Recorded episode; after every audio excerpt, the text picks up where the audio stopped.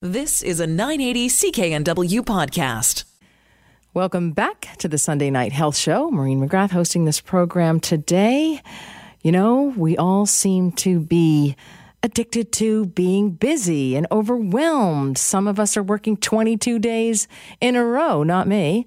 Um, but one of my colleagues here said this morning when I was on air with her that she was very interested in this next subject because she had 22 days of work ahead of her, but then she was going to take, you know, completely disconnect and, and rest after that. But some people cannot set boundaries and overcome the burnout that is seemingly the cultural norm today. Well, I'm delighted to have Jan Werhan on the line. She is the burnout queen, and she's here to tell us what burnout is and what you can do about it. And also, she has so graciously offered to give out five 30 minute coaching sessions to somebody. So if you know somebody who, or you need this, give us a call 1 877 399 9898. Thank you so much for joining me on the line from Edmonton, Jan. Hi, Maureen. Nice to join everybody as well too. Oh, thanks so much. So, uh, burnout. I've been there. I'll never go there. I'll never go there again. Yes, most of us have. Um, I wanted to talk a little bit, first of all, about some of the symptoms of burnout, and I'm sure a lot of you, um, your viewers, can probably relate to this as well too. Um, I think probably one of the first uh, symptoms would be exhaustion. Uh, you know, we sort of feel like we're emotionally exhausted, we're depleted, we don't have any energy. It doesn't matter what we do, we just feel like we're exhausted. We have that sort of brain fog that comes about. And the reason that that happens is uh, there's two things that are going on at the same time. Um, our extreme exhaustion is causing our brain to slow down while our drive to get things done is fighting to sleep. So we're actually working against the other. One is trying to slow down and get a rest, and the other part of us is like that energizer bunny that says, no, go, go, go, go, go. Keep going, keep going at all costs. Keep going, keep going. The energizer bunny never burns out, does he? He does. Uh, but but the problem is is that once you are at the point where you are burned out, it's really hard to recoup. And the only thing you can really do is you just have to get that sleep. If you don't get that sleep and kind of re energize yourself, you're going to end up either seriously ill or in the hospital or even worse. Another thing that people might notice too is uh, once they're starting to wear down, is that whole feeling of cynicism, you know, where you um, you start your job and you really like it, and as time goes on, you know, you start to get this negative attitude towards the clients that you're working with, maybe the people, maybe you're in a toxic uh, environment as well, and over time, this really significantly affects both your work life and your personal life. And again, the reason that this happens is because it's a coping mechanism that we use to keep the stress and the burnout under control. And uh, one of the solutions that we can have is just to kind of, you know, try to resolve why this is happening. You know, what's what's happened to to get us so in such a depressed state. And the third main cause of the symptoms of burnout would be feelings of inadequacy. You know, where you're feeling that uh, you're not accomplishing what you did, that you don't feel appreciated, uh, and this once this starts happening, this feeling just kind of perpetuates itself that, you know, you're a failure, you're no longer effective in what you do. And again, the reason this has happened is because it's the chronic stress that's just kind of manifesting itself over an extended period of time. So we're using it as a defense mechanism. So probably the best thing that you could do again is just to kind of uh, get some some professional help to kind of work through this. Okay. Um, now, the workplaces are very different today than they have been in, in previous generations because mm-hmm. many people don't know how to set limits and disconnect from the workplace, you know, shut it off at five o'clock or whatever. Mm-hmm. Uh, so they're up all night on their computers. It's impacting their sex lives, it's impacting their intimate lives potentially. And also, if they come home and they are cynical or they're exhaust, exhausted, that's the number one reason for low sexual desire in women And I really hate to be the bearer of this news, but according to a recent survey by Time Out New York, 39% of office workers admit to masturbating in the office John, slightly more than 31% of men that admitted to this in 2012, according to Glamour magazine. So, you know, this isn't hard and fast science, pun intended, but uh, but it does say something about the workplaces, and that if um, you know men are taking a fair bit of time in the in the washroom, um, rubbing one out, if you will, uh, to decrease the stress, as obviously you know that's the one of the most common mm. reasons, right? So we've got this um, exhaustion in the workplace. We've got this feeling of inadequacy that maybe we have to perform and be productive because that builds up our cup or fills up our cup. Mm-hmm. So, why do you think we have all of this burnout in society? Well, I think probably one of the big reasons is that uh, a lot of us don't have uh, self care strategies. You know, again, it's that. Uh, that motivation that we've got to do more in less time, um, we get a lot of pressure for, from our employer. As many of us know, when somebody goes on leave or they're on holidays, employers often don't replace that person. That person that's leaving, their workload is just added to your workload. So I think that people have a hard time with self care strategies. And that can include things like setting boundaries, that sort of thing. I think again, when you're looking at things like that, we need to be able to set our priorities, you know, so that we know what we're doing for the week and it's not just kind of haphazard and, you know, that sort of thing. Another self care thing that we could look at would be exercise, maybe eating healthy, you know, doing things to kind of wind down, like reading a book, not necessarily a newspaper, but just to kind of sit down and to kind of unwind a little bit and read a book and just to become kind of centered and grounded, that sort of thing. So I think that that's all really important as far as, you know, dealing with the burnout. Right. And this is a huge depletion issue, really. And so, do you ever see people who, uh, you know, moms, for example, they're working inside and outside of the home today? You know, they're still doing the lion's share of the housework. They've got the kids on the mind and their parents on their mind. And, you know, they've got so much to do. They're not paying attention to themselves. They're often not paying attention to their intimate to the intimate aspects of their relationships. So, do you find that uh, those women are more prone to this? And do you ever see women who may require uh, treatment with uh, medication because it can mean that the serotonin levels are out of whack? Oh, absolutely. You know, I think that that's a really good example because a lot of times when we talk about burnout, we do think about employer burnout, but you know, for the stay at home moms, for example, or dads, you know, when you're at home all day with the kids, you know, I think that there's a misconception that, uh, you know, you just kind of sit around and you watch TV all day and, you know, you let the kids play and that sort of thing. But as we all know, anybody who's looked after small children, you're going all the time, you're cleaning the house, you're getting, you're getting the meals ready, you're looking after the kids. And, and, and some women find that boring as well, being at home. Uh, Jan, just one hmm. I have John yeah. from Calgary on the line. Hello, John. Hi there. How are you? All right. Good. When, when you're talking about this uh, burn, this burnout, uh, you, you you have never said nothing on how a person eats on it. Well, I just started talking about it, John. Yeah. What do you mean? Like, do you mean that they need to have eat healthily in order to, to prevent burnout? Yes. I agree with you. I think that's. Oh, absolutely. It, it, and Jan did like mention where, that. It's like where I, I, I work like three months straight, uh, 12, uh, a 12 hours a day. Uh huh. And it's where I never get that burnout. I watch what I eat. And how, what do you eat? What do you cut out, or what's important? Uh, fruit and vegetables, and then your meats too.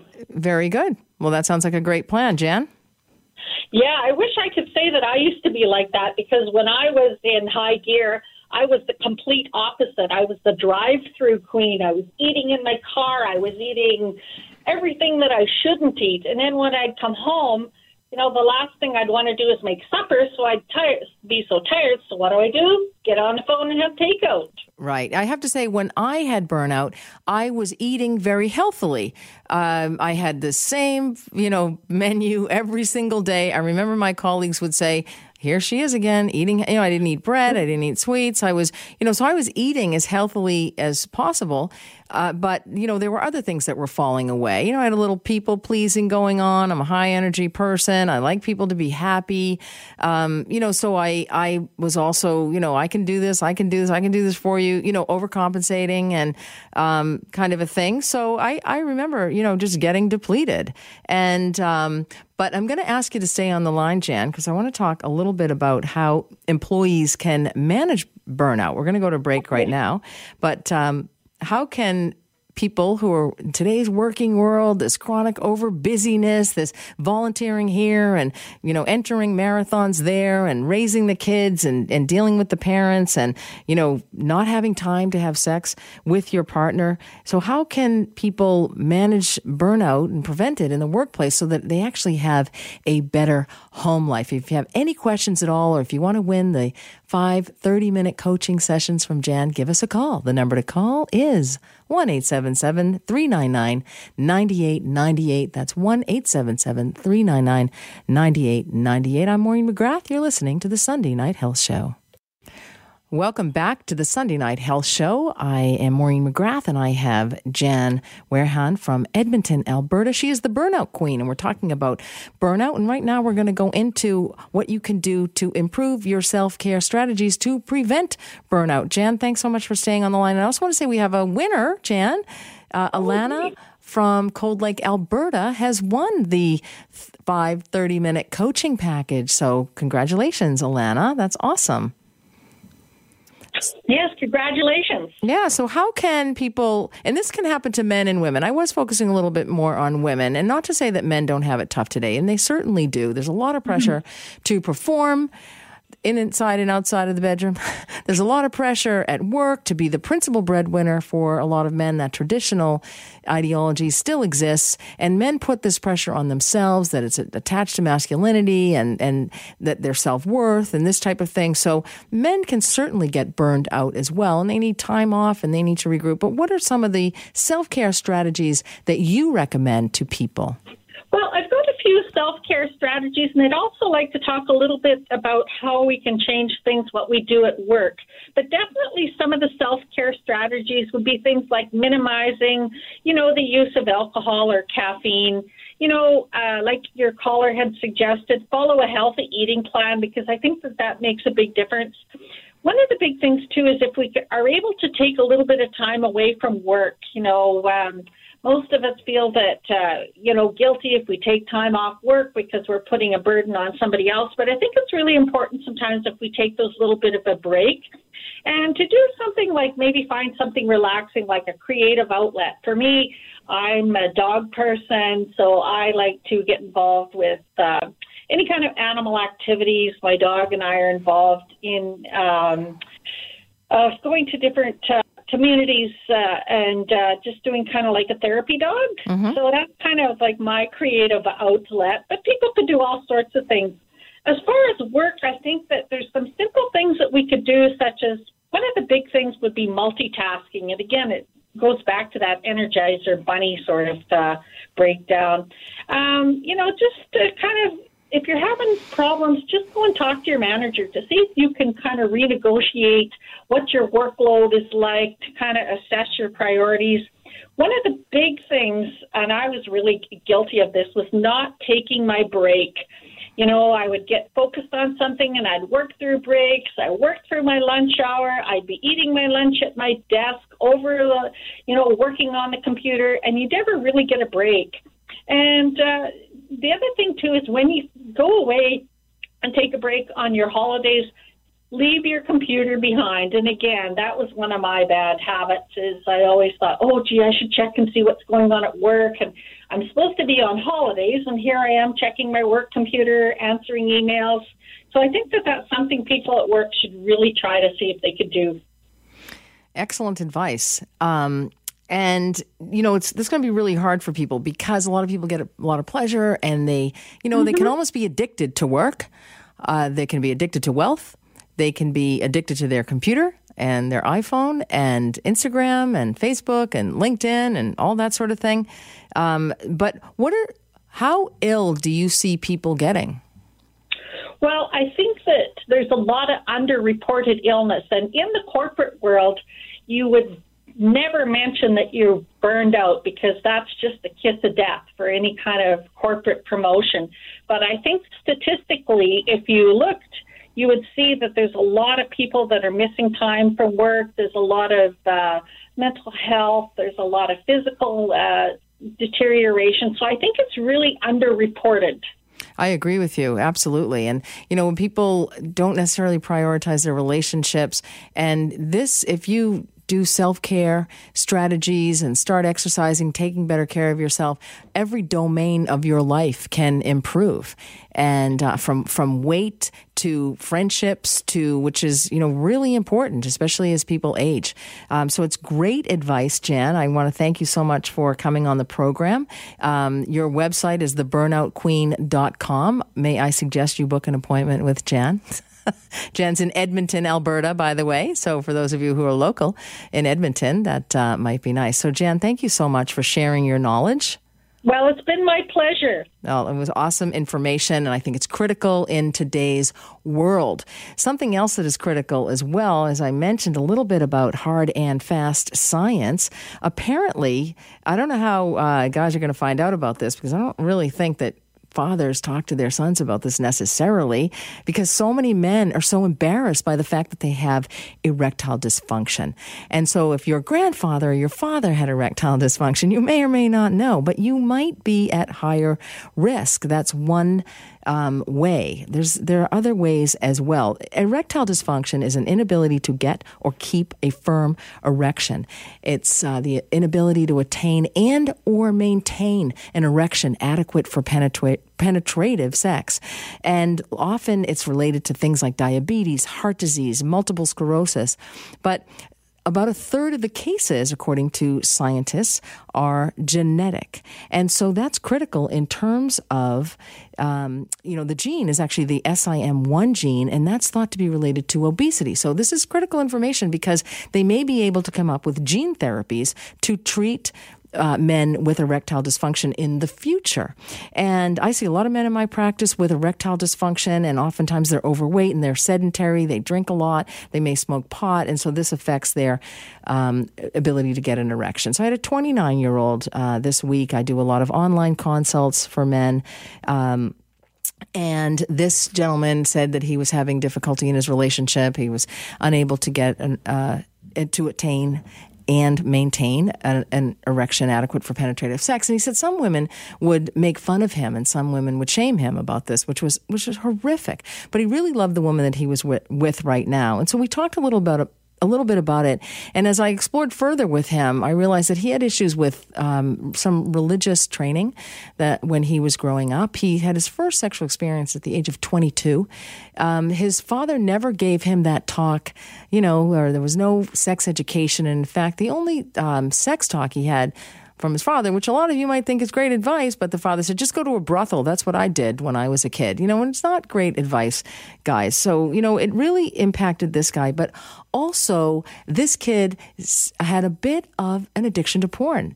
And whenever he was stressed, he would then, he, would, he tried to actually stop using the porn, but whenever he was stressed, he would go to the porn. And it was a whole lot easier for him to attain and maintain an erection with porn, and it was much faster. And when, when he went to be intimate with his girlfriend, he found tremendous difficulty um, in attaining and maintaining an erection. So he had a lot of issues. His father had left when he was young. And so there was, there were so many contributing factors factors because uh, you know your brain is your largest sex organ, and, and you know what's going on in your head and what you're thinking about can also impact you know your psychological arousal. He also said he felt that he was taught that sex was dirty and bad, and he felt guilty every time he had sex with a woman, and so he's got a lot of issues to overcome. But you certainly can overcome ED, and um, and I'll be talking more about that in the upcoming weeks, and hopefully that'll happen to you too. I'm Maureen McGrath. You're listening to the Sunday Night Health Show. You've been listening to a 980 CKNW podcast. Listen live at cknw.com, the Radio Player Canada app, tune in, Amazon Alexa, HD Radio at 101.1 FM HD2, and on the AM dial 980 CKNW.